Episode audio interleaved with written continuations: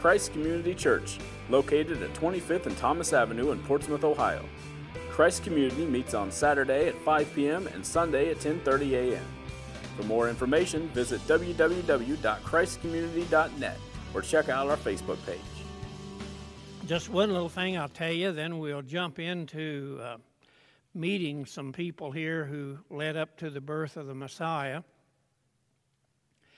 We think that we have put together, we're in the process, I should say, of putting together what may be the only format with the intent of, uh, with the results being that uh, when our kids go away to university, that isn't a Christian university, and by the way, not all of them who call themselves Christian are, but uh, will stay faithful to the truth. I'll, I'll let you know that it is not going to be easy, and it's going to take some commitments from people that, and we're going to be, all of us will be a little uncomfortable in the process.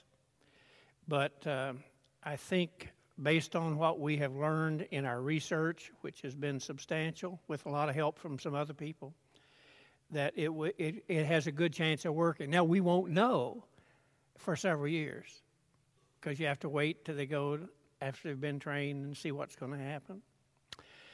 Right now, but three out of ten stay faithful anyway, and uh, but the others do not. But we'll be making that clear and be and kind of committed to working with individual families to help bring that to fruition.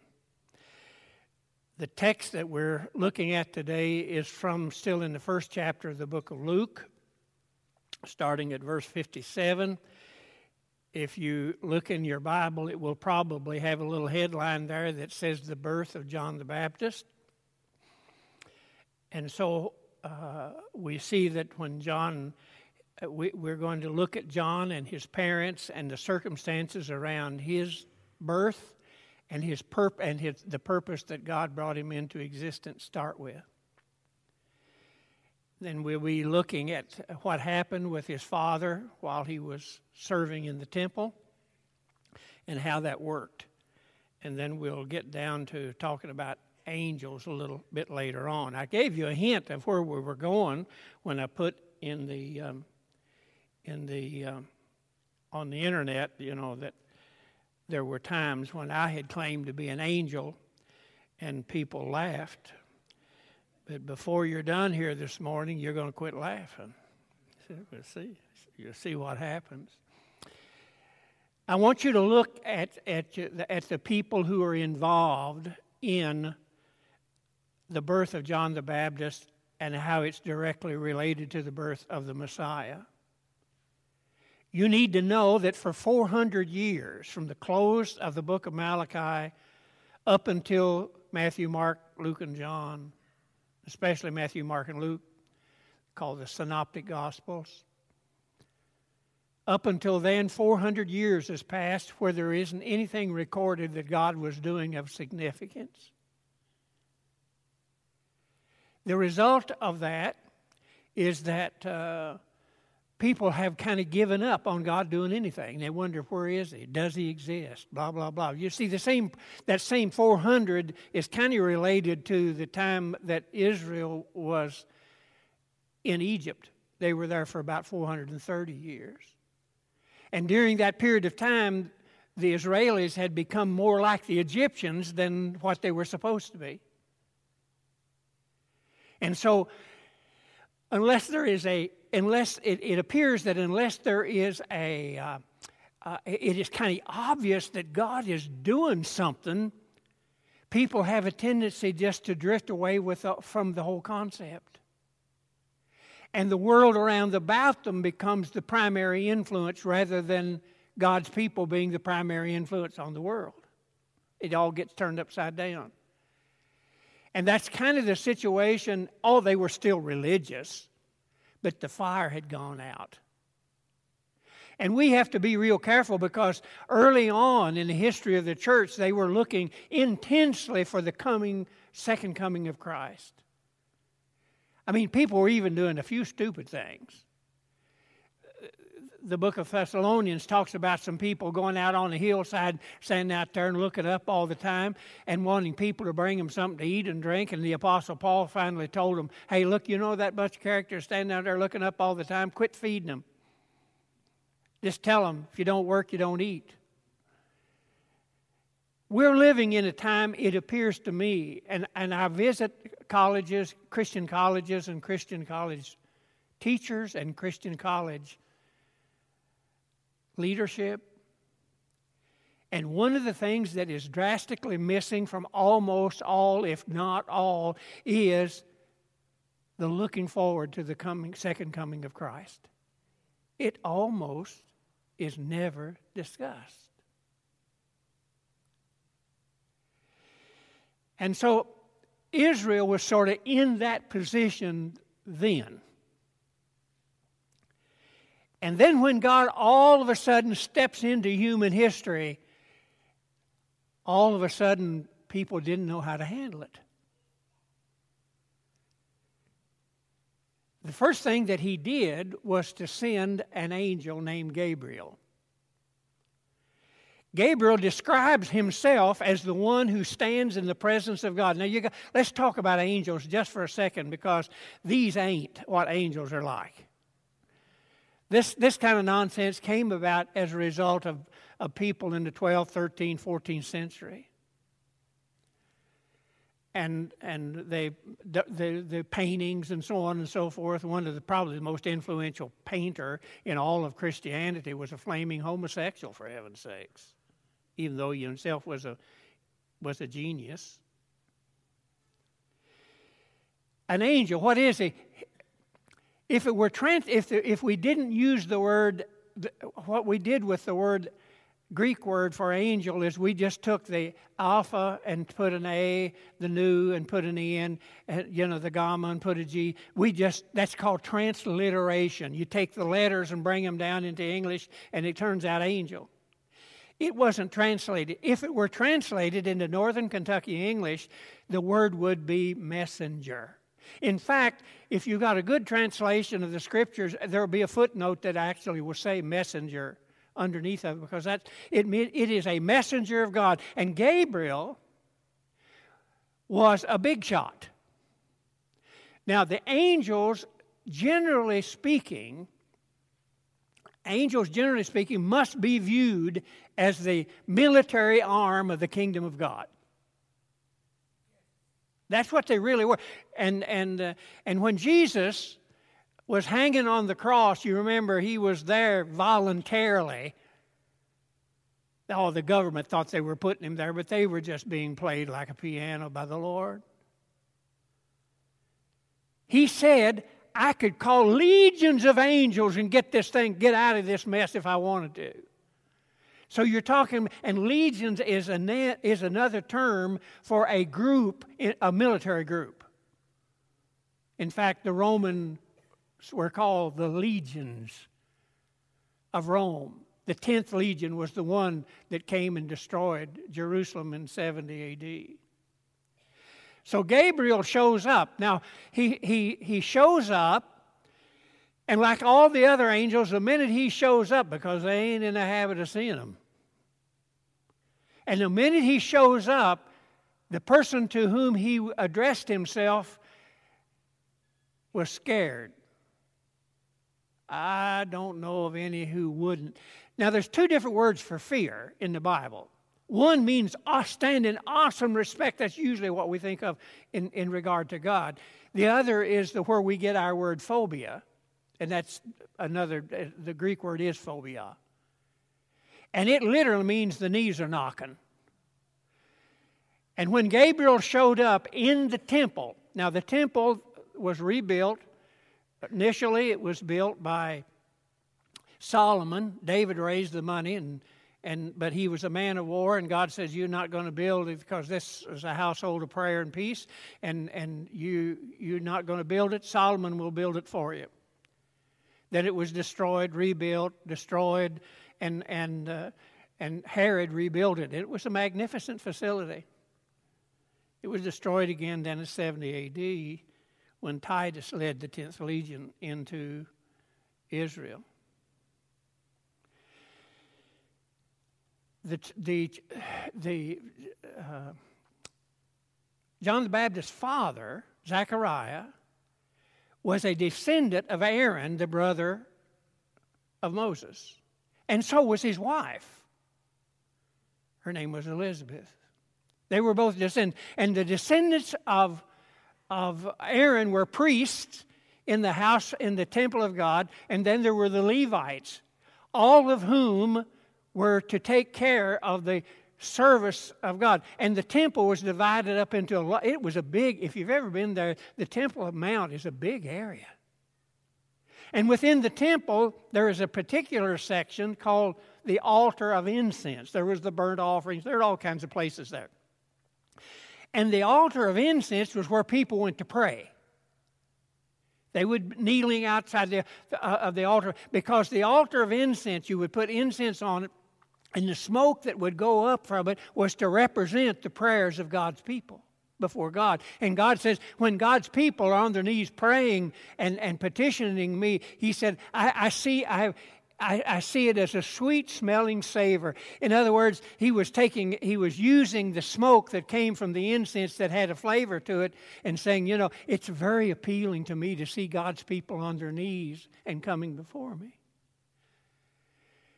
And this guy named Zacharias was doing his turn. Now, when David organized the temple, he divided everything into 24 different units. And each unit would work one week, twice a year, except on the high holy holidays. And then they would come in in mass. And he was doing his turn in the temple. And when you get there, then what they do is after you show up, then you draw straws to see. That's however they did. I don't know, but it amounted to that. Whether you would say the altar of incense or the burnt offering, or you would do this or you do that, whatever you would do, that was decided when you got there, when you showed up. Most of the people who served in the temple, uh, as we've told you before, lived in Jericho. These folks uh, did not. They lived in the hill country a few miles outside of the city of Jerusalem in an area that is today called Ain Karim. Now, the only Kareem that I ever heard was that I grew up with was Kareem Abdul-Jabbar, and that's because he played basketball. But this this place I could remember because it was called Ain Ain Karim, and there's a church building there that says that that uh, John the Baptist and, and his mom and dad lived in that area. And it is hill country, it is rough. But it's just within walking distance. In a day's time, easily walked uh, to the temple from where they lived. And so it was his turn, and he was there serving in the temple, this guy named Zechariah. While he was there, an angel of the Lord showed up and he got his knees knocking, and, they, and Gabriel said, Look, you're going to be, you're going to father a son. And the reason he, he was in that section of prayer is because Zechariah for years had prayed that God would give him a son. And the angel shows up and says, It's going to happen. We've mentioned this before. You're going to have a son. Okay. And he said, ain't going to happen. and the result of his unbelief was that he was struck deaf and dumb. And the only way that he could communicate as a result of that impairment was that he had to have a writing pad and he would write on it, communicate what he thought. Five months, uh, and, this, and so this angel, this messenger of God comes to both Elizabeth and to, but first of all to Zachariah. And it's that same angel that five months later went to Nazareth and appeared to a young girl, teenage girl named Mary. But right now we're, we're, we're talking about old Zachariah and what happened here. The angel brought him the message, and he didn't believe it. So he was struck deaf and dumb. When the baby was finally born, the big deal is that eight days, even if it's on a Sabbath, eight days after the birth, the baby is to be circumcised and named. Poor old daddy, he just stood around, couldn't hear, couldn't talk. And that's when it says here in verse uh, 57 when the time of Elizabeth to give her baby, Elizabeth being Zachariah's wife, she gave birth to a son. Her neighbors and relatives heard that the Lord had shown her great mercy, and they shared her joy. You know how women gather around other women having babies. On the eighth day, they came to circumcise the child, and, they, and the neighbors all participated in this, and they were going to name him after his father, Zachariah. That's the tradition. This is the son of, the son of, the son of. Jesus himself was named that way. He was the son of the Most High, the son of God. But his mother, Elizabeth, spoke up and said, No, he's to be called John. Why? Because Gabriel had said, You're to name this baby John, not just after Zechariah. The reason for that is the meaning of the name John in, in, um, in Hebrew means God or the Lord is gracious. So God had waited, his patience had waited for 400 years, and now, even though they had given up on everything and the religion was just really a, set of rules and regulations and they they'd go through the motions, there were very, very few who had a heart for God. It was a mess.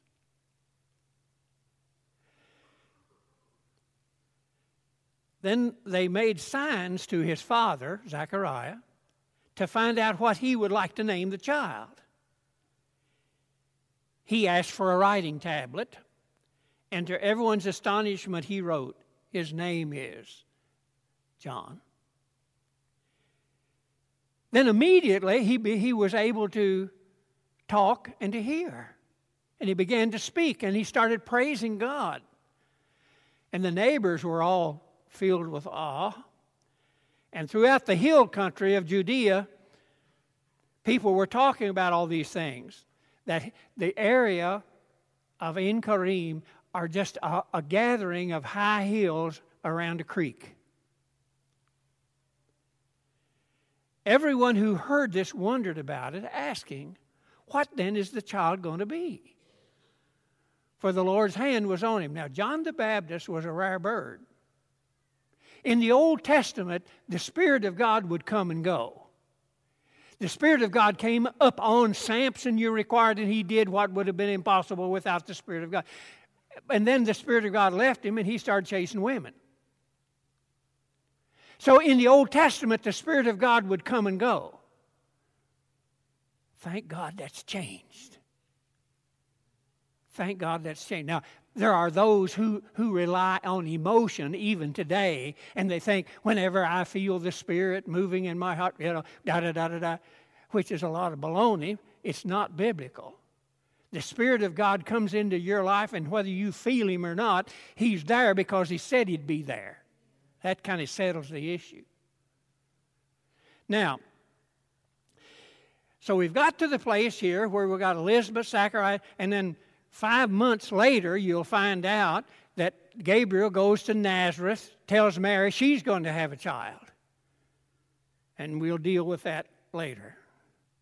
Then she leaves home because situations in Nazareth, which it was just a small village, everybody knew that she was pregnant and she wanted to get, and her husband didn't know that her betrothed, she was pledged to marry Joseph, didn't know how to handle it.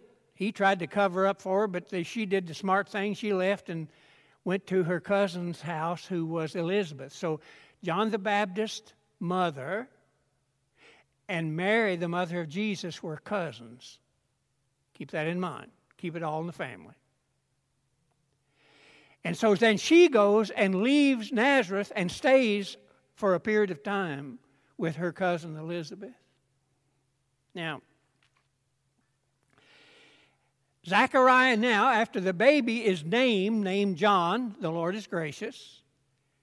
After that's done, then the first thing that flows out of the mouth, he's had this, Zacharias had all this stuff pin up in him for a long time. And the Spirit of God came upon him and he blurted out what we're getting ready to read. It's called a prophecy. Prophets were primarily preachers. John the Baptist was a preacher, but he also prophesied.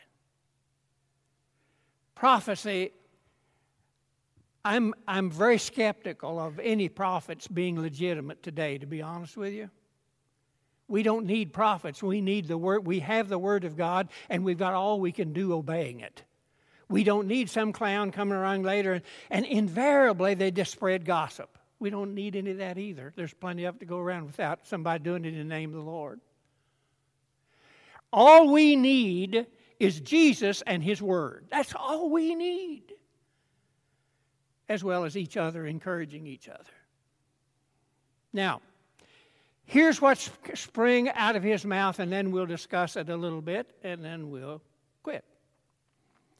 His father, Zechariah, was filled with the Holy Spirit and he prophesied. Remember how that's done now. The Spirit of God would come upon people, they would do things, say things, and then the Spirit of God would go, and they would be back in the flesh again. Here's what he said Praise be to the Lord, the God of Israel, because he has come and has redeemed his people. Now, he's saying for the first time in 400 years, God has shown up and He's doing something. That's really what He was saying. And the promise of the Old Testament was that He would redeem His people, He would claim them back to Him because in 400 years they will have wandered away and He's redeeming them, He's bringing them back into a relationship with Him that didn't exist. He has raised up a horn of salvation. That word horn just means the power you see, the gospel is what? The power of God unto salvation. He has raised up a horn of, sal- horn of salvation for us in the house of his servant David, as he said through the holy prophets long time ago. Salvation from our enemies and from the hand of all who hate us, to show mercy to our fathers and to remember his holy covenant. The covenant that he's remembering here is the one that was made to Abraham. Abraham was told when he took his child up there on, on the mountain to offer him as a sacrifice, and then God substituted. And, and see, that's a, another important word because substitutionary atonement becomes a, a vital issue. Jesus was our substitute on the cross. We should have died there, not him. He died for us. That's called the substitutionary atonement. These theological terms are kind of important to learn. Now, so the covenant that he made, he said, because God is now involving himself in human history and has brought about a miraculous birth of the forerunner of the Messiah, and then the Messiah is coming as well because he already knew about Mary, because John was born, and so Mary was now five months pregnant with Jesus. And so he's saying God is, keep, is finally keeping the promise that he made in his covenant with Abraham. He goes on to say that God swore to Father Abraham to rescue us from the hand of our enemies and to get this. And if I were you, I would underline this next term because I think it's really something special when he says, and to enable us to serve God without fear in holiness and righteousness before Him in all of our days. Serving without fear is a big deal. They the people of Israel had lived in fear for a long, long time. They lived in fear of, in Egypt, they lived in fear of Pharaoh. They had a good reason to be afraid of him. They came back to Israel, and now they're in fear of Herod. What did he do? Oh, he made a big show to give them a religious buildings and so on and so forth, but he's going to end up killing John the Baptist to be able to, to preach and to teach without fear. Our country was founded based on this principle here that we could come to our God without fear of government or anybody else interfering. Government has always been the primary enemy of the cause of Christ because they from the very beginning they were afraid that Jesus was going to set up a kingdom. Rome was afraid he was going to set up a kingdom that would compete with them. Jesus, when he stood before Pontius Pilate, said, What? My kingdom is not of this world. I'm not your competitor. It'll end up being a blessing to you, Turkey. But he didn't buy it. Government has always been, been a real problem to us. You wouldn't have much of a reason for knowing this, but before the last presidential election over three years ago, it was in the month of August, a number of preachers met in a hotel in New York. We had invited Mrs. Clinton and Mr. Trump to come and allow us to interview him on behalf of the evangelical Christian world here in the U.S. There were several of us there. But those of us who were up front at the table uh, in, in front, I was sitting there with uh, the only one you would probably know would be he's the pastor of First Baptist Church in Dallas, Texas. I like him because he's littler than I am. But he's a, he's a good man and a godly man, and we, we were there to interview because we had sent, sent out requests to both.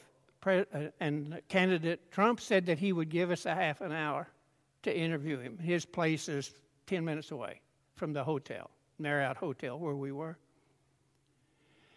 Mrs. Clinton chose not to come, even though I promise you she would have been treated with the same respect that we gave Trump.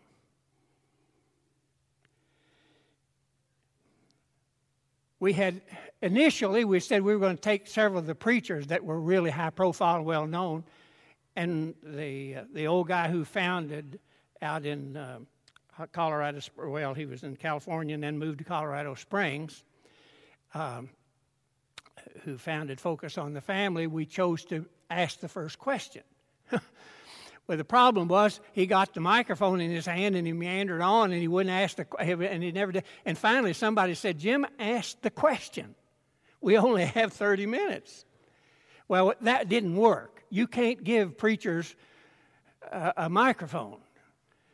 And so we decided on quickly around the table there, we decided that we would let Governor Huckabee ask the questions that we'd written out on a piece of paper to hand him. And so he went up on the platform with Mr. Trump. And without going into all of the, all of the things, we, we were concerned about one thing we didn't get into taxes and that. We were concerned about the cause of Christ and what he, how he would relate to it. And this is the promise that he made to us. He said, I will be a friend to the church. And so far, so good. And he even mentioned that it was, I don't, somebody had briefed him, I don't know who, but somebody had briefed him because he had said to us I know that it was President Johnson who said that if you say anything political, the government will withdraw your tax exempt status. And he was right about that. And the result was that a lot of preachers became gutless and were afraid that if they said what they needed to say about morality and the things that really count, that they would get into trouble. And, and I'm, I'm going to tell you something. I'm not afraid to get into trouble. And I'm not afraid to point. And they say, oh, Scott, you're just a Republican church. Listen, when President Bush, the older one, said, Read my lips, I'll not raise, and then turn around and raise taxes, I was the first one to stand up here and say, Our president lied to us. Now, we're not a Republican church, we're a Christian church belonging to Jesus Christ Himself, and our commitment is to speak the truth as kindly as possible, but nonetheless make sure we speak the truth Democrat, Republican, Independent, Communist, or whatever, but you speak the truth and you're not afraid of anybody. And we have to have that freedom. That's the reason our founding fathers said, you know, the separation of the government from the church so the church has the freedom to help our people become better people because a republic can't stand unless the people are of, of a high quality morality people. We got a problem there now. We really do. He says, you know, and, and so here's this old guy. Here's this old guy speaking out for the first time in, in nine months. He's, he's out, he, he's able to talk, and, and the Spirit of God comes on him, and that stuff just gushes out of him. And he looked at this baby laying there, and he said, And you, my child, will be a, called a prophet of the Most High, meaning John the Baptist. Jesus referred back to his cousin John the Baptist and said, Of all the law and the prophets, there's none greater than John. Why was he greater than Elijah and so on? Why was he greater? Because he introduced the Son of God to the world. That made him number one among the law and the prophets. He said, and he's going to give the people knowledge of salvation through the forgiveness of sins. Now, this raises an interesting question. Has God changed what He requires for salvation? Old Testament, New Testament, whatever. See, what you need to get straight in your mind, and don't let anybody cause you to waver, is this the Bible and the truth came from one source. It didn't come from the prophet, it didn't come from the preacher. The prophet and the preacher are to give the message that God gave us to give you. And it's only preaching when the message is from God to the people, and the guy doing the talking is just a channel through which it flows. And he said, John is going to be one of those kind of guys. He's not going to be afraid to point a finger at Herod and say, You're living in adultery. Cost him his head, but he said it. And he said, You know, what, was, what was John called? What was his nickname? John the. Are you there? John the Baptist or baptizer. Now, John the Baptizer if you want to know what he preached, you would go back. Uh, uh, uh, there are several places, but he was calling for repentance like he said he would be. But when you go back and read what Peter wrote about him, eh, Mark wrote it down, but Peter's the one that dictated to him. In the first chapter of Mark, verse 4 and following, what does it say? And so John came baptizing in the desert region and preaching a baptism of repentance for the forgiveness of sins. And the whole Judean countryside and all the people of Jerusalem went out to him, confessing their sins, and they were baptized by him in the Jordan River. And then he said, went ahead and describes him as a guy that wore weird clothing. That's the message that God said, okay, God, after 400 years, come, has John the Baptist preaching, repent of your sins, confess that you're a sinner, repent of your sins, and turn to God. It's that simple. That message hasn't changed. On the first, and on the first gospel sermon that was preached was preached to Jews. The second comes to the Gentiles. Why? Because Peter uh, on, had said to Jesus when he asked him, Who do people say I am? Peter said, You're the, the Messiah, the Son of the living God. Jesus turned to him and said, Simon, because you've said this, I'm going to give you the keys to the kingdom of heaven, and you can preach to the Jew first and then to the Gentile the message of salvation that I'm going to give you. And so on the day of Pentecost, he preaches that first sermon. Later on, it's Cornelius, but here at the first sermon, he preaches, and when he finishes preaching in verse 33, the second chapter of Acts, well, uh, go to uh, 30, verse 37, sorry. And when the people heard his sermon, they were cut to the heart and said to Peter and the other apostles, What shall we do? Peter replied, Repent and be baptized, every one of you, in the name of Jesus Christ for the forgiveness of your sins, and so you can receive the Holy Spirit. Only this time, when you get the Holy Spirit, He ain't coming and going, He's coming and staying. And you need to get that in your mind. I don't care how you feel. Your emotions are not a dictation of what the Word of God says. If it, the Word of God says, you know, He moves in to stay. Now, you can ignore him and do whatever the flesh wants, but all you do is grieve the Holy Spirit. He doesn't go away, he moves in to stay. And you need to, you really, really need to get your arms around that. With John the Baptist, his father it was a different era. The New Testament era comes in to say the message is the same. We're all sinners, come short of the glory of God, every one of us.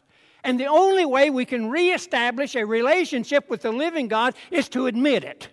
That's called confessing our sins. And we confess our sins and repent of those sins, being godly sorrow. And then we bear the old man of sin in, in, the, in the picture of baptism to rise to walk in the newness of life, to be filled with the presence of God who never comes and goes. He comes in to, to make your, your, your your body his tabernacle. No longer a tent, but flesh. All right. Let's go back to Luke 1. We'll wind this thing down because I got to get back to angels in a minute. Because that's kind of important. So, why did God send this boy into the world? He came to, in, in verse 76 says, for the Lord to prepare the way for him to give his people the knowledge of salvation through the forgiveness of sins because of God's mercy of God. Now, what he's saying, I would underline to prepare the way for him. John's simple job was this to make to, to prepare for the coming of the Messiah. That was his simple, only real job. And when Jesus came to him for baptism, what did he say? He looked at him and said, Behold, the Lamb of God that takes away the sin of the world. Been me because of how I talk. I'd say, Here comes my cousin. But uh, he didn't say that. He's a little more advanced than I am, obviously.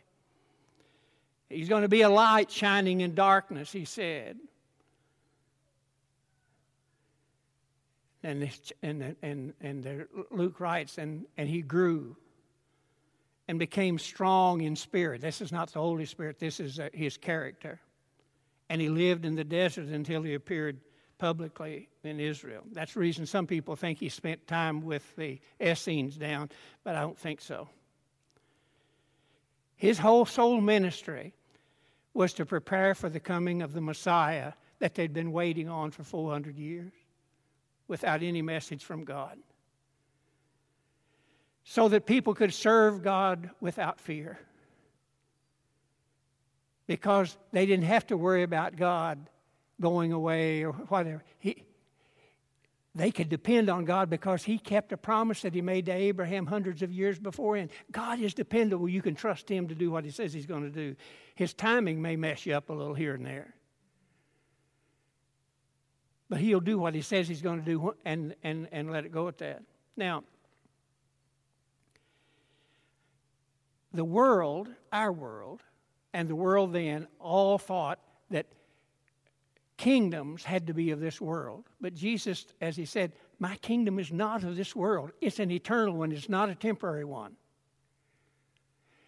As much as it pains some of us who consider ourselves to be patriots, the, the days for America as a nation are numbered.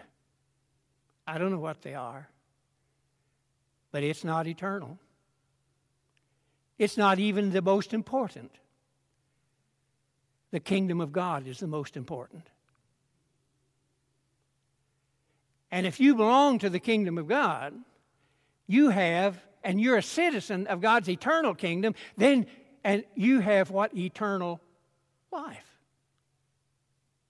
If you're only a citizen of this world, which is temporary, your days are numbered too. He said, You know, my child, he pointed to this baby, my child is going, going to become a preacher. When I told my mother I'm going to become a preacher, she almost cried. She said, You know how we treat our preachers? We hang a can on them every four years. Sometimes they make it to five. What you all need to know is we live in a day and an age when the church is having real difficulty finding people who will preach the truth in love without fear. And it's the true in, in the Catholic Church, they can't find priests Well, they couldn't recruit me. If I were a Catholic, they, they did something just super stupid in not allowing those preachers, those, those priests to get married. They ought to call them priests to start with. They ought to just call them preachers, and they ought to be able to get married. Bless their hearts. All this terrible stuff that's gone on, it wouldn't all have gone away, but a lot of it would, because they're asking them to live an unnatural life. But forget the Catholics and talk about the evangelicals. We fall under that category. I have a friend in Louisville, we've been there several times, a church that runs 30,000 or more on the weekend in six or seven different campuses. And the reason is one preacher preaching for six or seven different campuses, we can't find preachers to put in those campuses. If we wanted to, we couldn't. We can't find people who will, who, who will, you know, it's, it's like who would want to be president? Who in their right mind would want to be president of the United States and be put through what they're put through? You'd have to be some kind of an idiot.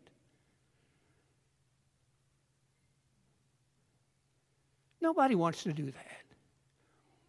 You better have a sense of divine calling and you better have a hide thicker than a 90 year old elephant. We need, desperately need, our, our, Bible colleges are not turning out preachers. They quit calling themselves Bible colleges and call themselves Christian colleges or Christian universities, and, and they turn out basketball players, football players, and they ha- even have a few school teachers and a few nurses and a few other things. But a friend of mine came up from Winston-Salem needing a youth minister. He knocked on every door in, every, in the dormitory at Kentucky Christian and couldn't find one person who wanted to be a youth minister that would come in a well paying job. Churches are closing down by the thousands in the United States every day, not because there aren't any people to go there, but they don't have any preachers to preach there. We need to be searching out seats. I came into the ministry because a guy came to me. I had a, I was going to University of Kentucky with a scholarship uh, from General Electric, and and and a preacher came to me and said, well, he put a guilt trip on me, and, and we talk, talked and prayed and talked and prayed and talked and prayed until I thought he'd never quit. He was a lousy preacher. I mean, he could, he made me look good. And but he wouldn't give up. We need to go get these young men. And I said, young men, I don't believe in women preachers. I don't care what they're saying to now.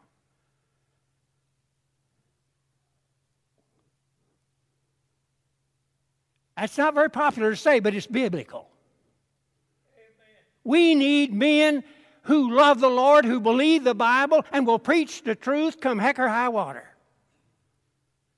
And we need to go get them, and we need to support them. I'm really proud of, and I hope you will be too in time, of Patrick and Eddie. You're going to get to hear both of them preach here in a few weeks. And if they'll just do what I tell them, they'll really be good. I'm really, I've heard Eddie preach. I haven't heard Patrick yet. You see, things have changed. A preacher of the Bible is supposed to be an angel of God. Yeah. What do we say if we change the word and translated it from Greek to English? It would be a messenger.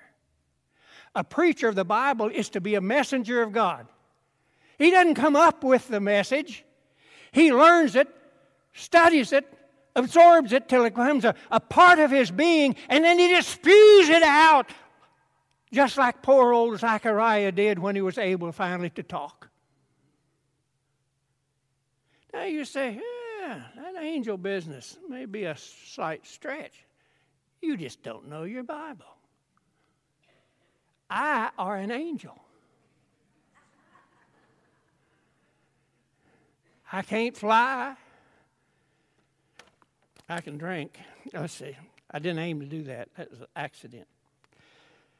But the Bible actually says that the preacher, then, and it's coming, and it's in red ink, by the way, which means what? It's the words of Jesus.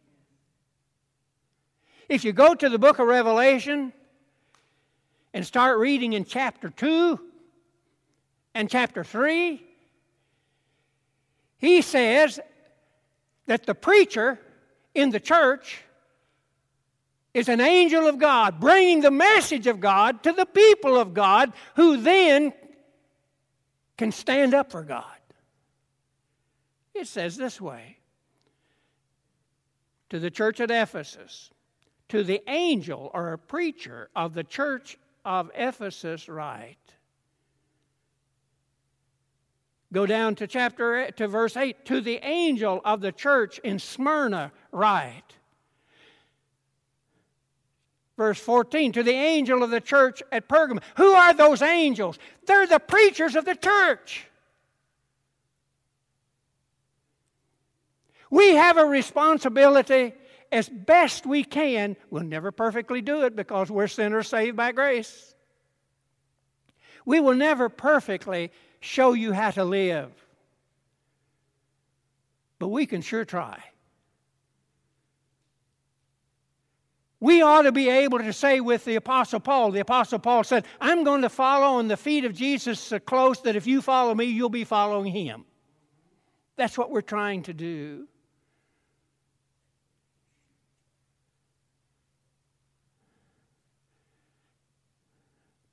And if and when we can recover the concept of the preacher being the vessel of the message of God to the people of God to a world needing to hear from God,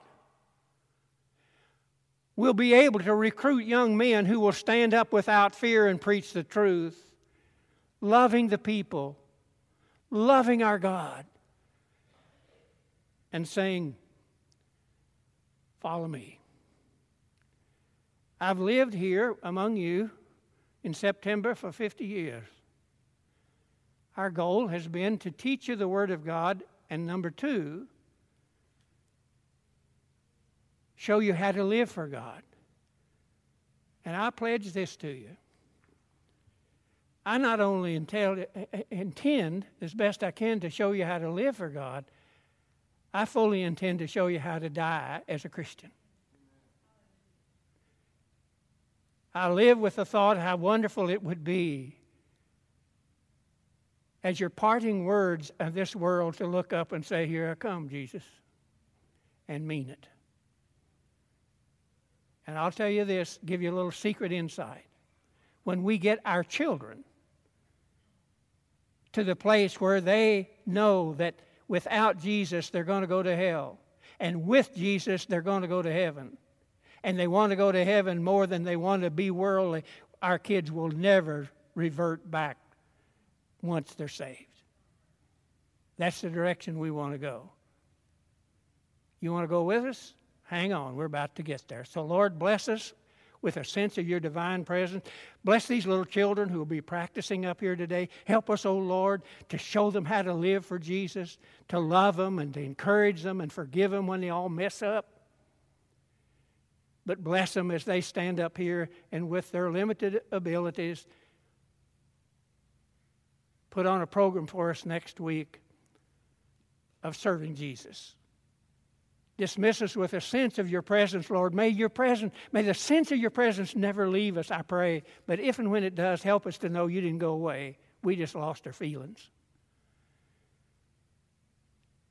And help us, Lord, to find young men who will preach the gospel the way John the Baptist did it.